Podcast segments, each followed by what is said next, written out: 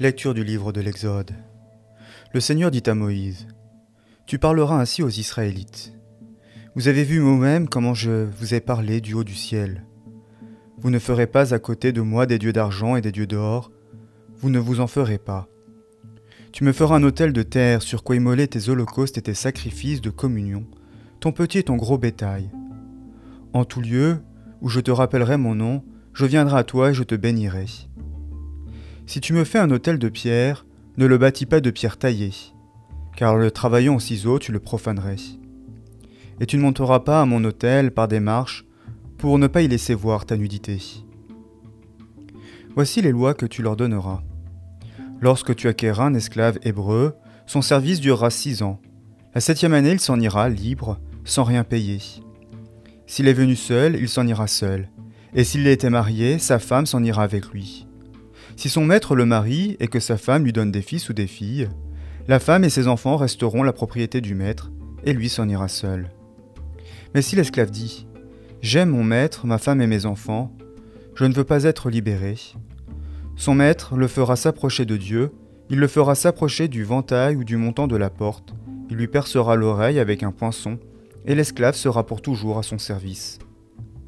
Si quelqu'un vend sa fille comme servante, elle ne s'en ira pas, comme s'en vont les esclaves. Si elle déplaît à son maître au point de ne pas la réserver pour lui, il la fera racheter. Il ne pourra la vendre à un peuple étranger, usant ainsi de fraude envers elle. S'il la destine à son fils, il la traitera selon la coutume en vigueur pour les filles. S'il prend pour lui-même une autre femme, il ne diminuera pas la nourriture, le vêtement ni les droits conjugaux de la première. S'il la frustre de ces trois choses, elle s'en ira sans rien payer, sans verser d'argent. Quiconque frappe quelqu'un et cause sa mort sera mis à mort. S'il ne l'a pas traqué, mais que Dieu l'a mis à portée de sa main, je te fixerai un lieu où il pourra se réfugier. Mais si un homme va jusqu'à en tuer un autre par ruse, tu l'arracheras même de mon hôtel pour qu'il soit mis à mort. Qui frappe son père ou sa mère sera mis à mort. Qui enlève un homme, qu'il l'ait vendu ou, ou que l'on trouve en sa possession sera mis à mort. Qui maudit son père ou sa mère sera mis à mort. Si des hommes se querellent et que l'un frappe l'autre avec une pierre ou avec le poing de telle sorte qu'ils n'en meurent pas, mais doivent garder le lit, s'il se relève et peut circuler dehors, fût-ce appuyé sur un bâton, celui qui a frappé sera quitte. Mais il devra le dédommager pour son immobilisation et le soigner jusqu'à sa guérison. Si quelqu'un frappe son esclave ou sa servante avec un bâton, et que celui-ci meurt sous sa main, il subira la vengeance. Mais s'il survit un jour ou deux, il ne sera pas vengé, car il était acquis à prix d'argent. Si des hommes en se battant bousculent une femme enceinte et que celle-ci avorte, mais sans autre accident, le coupable paiera l'indemnité imposée par le maître de la femme. Il paiera selon la décision des arbitres. Mais s'il y a accident, tu donneras vie pour vie, œil pour œil, dent pour dent, pied pour pied, brûlure pour brûlure, meurtrissure pour meurtrissure, plaie pour plaie. Si un homme frappe l'œil de son esclave ou l'œil de sa servante, et les borgne, il lui rendra la liberté en compensation de son œil.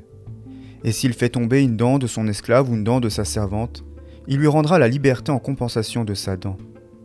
Si un bœuf encorne un homme ou une femme et cause sa mort, le bœuf sera lapidé et l'on n'en mangera pas la viande, mais le propriétaire du bœuf sera quitte. Mais si le bœuf donnait déjà de la corne auparavant, et que le propriétaire averti de cela ne l'a pas surveillé. S'il cause la mort d'un homme ou d'une femme, ce bœuf sera lapidé, son propriétaire sera mis à mort. Si on lui impose une rançon, il devra donner pour le rachat de sa vie tout ce qui lui est imposé. Si c'est un garçon ou une fille qui l'encorne, on le traitera selon cette coutume. Si c'est un esclave ou une servante que le bœuf encorne, son propriétaire versera la prix, 30 cycles, à leur maître, et le bœuf sera lapidé. Si quelqu'un laisse une citerne ouverte, ou si quelqu'un creuse une citerne sans la couvrir et qu'un bœuf ou un âne y tombe, le propriétaire de la citerne indemnisera, il dédommagera en argent son propriétaire, et la bête morte sera pour lui. Si le bœuf de quelqu'un frappe le bœuf d'autrui et cause sa mort, les propriétaires vendront le bœuf vivant et s'en partageront le prix. Ils se partageront aussi la bête morte. Mais s'il est notoire que le bœuf donnait de la corne auparavant et que son propriétaire ne l'a pas surveillé, il donnera un bœuf vivant en compensation du bœuf mort, et la bête morte sera pour lui. Si quelqu'un vole un bœuf ou un agneau, puis là-bas il le vend, il rendra cinq têtes de gros bétail pour le bœuf et quatre têtes de petit bétail pour l'agneau. Si le voleur surpris à percer un mur reçoit un coup mortel, son sang ne sera pas avengé. Mais si le soleil était déjà levé, son sang sera vengé. Il devra restituer. Et s'il n'a pas de quoi, on le vendra pour rembourser ce qu'il a volé. Si l'animal volé, bœuf, âne ou tête de petit bétail est retrouvé vivant en sa possession, il restituera au double.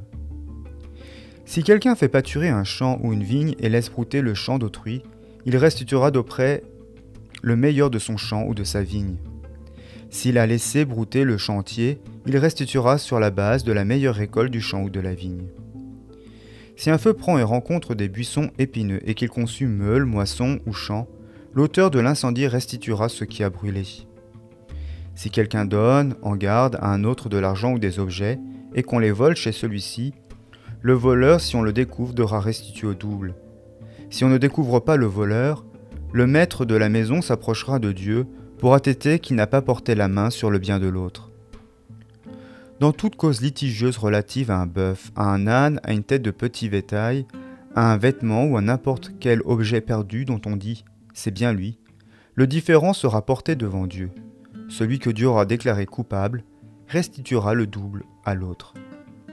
Si quelqu'un confie à la garde d'un autre un âne, un taureau, une tête de petit bétail ou tout autre animal, et que la bête crève, se brise un membre ou est enlevé sans témoin, un serment par le Seigneur décidera entre les deux parties si le gardien a porté la main sur le bien de l'autre ou non. Le propriétaire prendra ce qui reste et le gardien n'aura pas restitué. Mais si l'animal volé se trouvait auprès de lui, il le restituera son propriétaire. Si l'animal est déchiqueté par une bête de proie, il apportera en témoignage l'animal déchiqueté et n'aura pas restitué. Si quelqu'un emprunte une bête à un autre et qu'elle se brise un membre ou crève en l'absence de son propriétaire, il devra restituer. Mais si le propriétaire est auprès de l'animal, il n'aura pas restitué. Si le propriétaire est un loueur, il touchera son prix de louage.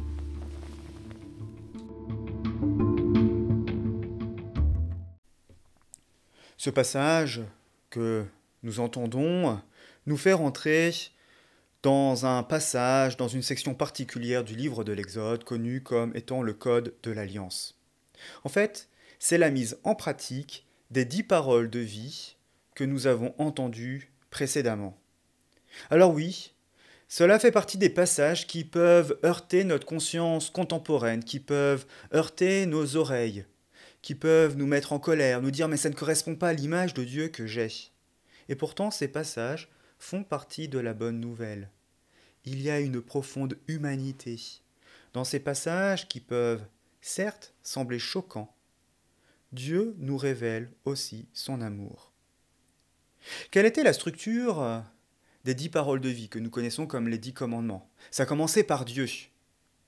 Donner la priorité à Dieu. Ensuite était rappelée l'importance de la célébration du Shabbat, cet espace sacré où Dieu et l'humanité se rencontrent. Ensuite, comment agir en société? Comment faire, comment transcrire en actes les paroles que nous prononçons vers Dieu. Et c'est exactement ce que fait ce code de l'alliance. Il nous rappelle la priorité de Dieu et l'interdiction des idoles. Puis il nous dit comment euh, adorer Dieu. Par des autels simples, très intéressants. La liturgie euh, est au service de ce qu'on célèbre elle n'est pas une fin en soi. Et il dit de ne pas faire des autels, des autels ornementés, euh, taillés finement euh, au ciseau de pierre. Non, il est dit de se concentrer sur ce que l'on fait, sur ce que l'on célèbre. Et puis ensuite, la mise en pratique de ce qu'on célèbre. L'ouverture aux frères. Et la priorité est à ceux qui sont vulnérables. Alors souvent on entend le mot esclave, et ce serait intéressant, encore une fois, de se retourner vers le mot hébreu, Eved, qui veut certes dire esclave, mais qui veut dire en fait toute personne qui sert, Cela peut être un fonctionnaire à la cour du roi, cela peut être un servant, cela peut être le vassal d'un roi. Sens beaucoup plus large que simplement le sens d'esclave tel que nous l'entendons dans nos oreilles contemporaines. Et ce qui est très intéressant, c'est que le service de l'esclavage était conditionné à six années, et la septième année était une année de libération. je pense que c'est une chose que nous aurions à réentendre aujourd'hui. Comment prenons soin, comment prenons-nous soin des gens vulnérables dans notre société Et j'aimerais même envie de dire dans notre société économique. Parce que l'esclavage contemporain, malheureusement, existe. Je pense euh, ici, euh, en Suède par exemple, à tous ceux qui euh, font les courses à vélo pour délivrer la nourriture et qui ne sont payés que s'ils font une course, qui sont soi-disant des prestataires de services, des auto-entrepreneurs, qui ne touchent pas un salaire, mais touchent des indemnités, ils n'ont même pas le droit de faire une pause. Je pense que quand on entend esclavage dans la Bible, il serait intéressant de voir aussi comment notre société euh, maintient toujours en servitude certaines des personnes qui travaillent pour celle-ci. Et là, nous voyons toute l'humanité qui jaillit de ces versets. Comment il faut prendre soin de ces personnes? Comment il faut indemniser ces personnes? Et c'est pareil par rapport à toutes les lois concernant les blessures, les homicides. Comment Eh bien déjà, nous voyons une société qui essaye de se structurer pour faire justice. Et il faudrait en fait comparer aux sociétés euh, qui entouraient les Hébreux pour voir euh, l'humanité qui euh, transparaît dans ces lignes. Et Dieu dit hein, qu'in fine ce sera lui qui fera justice. Quand nous lisons ces passages, c'est pour montrer que Dieu n'est pas simplement un Dieu distant, qui vivrait dans une autre dimension et qui serait comme un marionnettiste pour nous diriger au gré de ses humeurs. Non, c'est un Dieu qui vient à notre rencontre, un Dieu qui vient non seulement nous donner des paroles qui font vivre, mais aussi nous aider à devenir ce que nous sommes appelés à être. Des hommes et des femmes à l'image de Dieu. Parce que tout est là. Le code de l'alliance n'est que la mise en pratique de ce que nous voyons déjà jaillir au jour de la création. Nous sommes appelés à être les collaborateurs de Dieu dans son royaume. Voilà la bonne nouvelle à laquelle il nous appelle.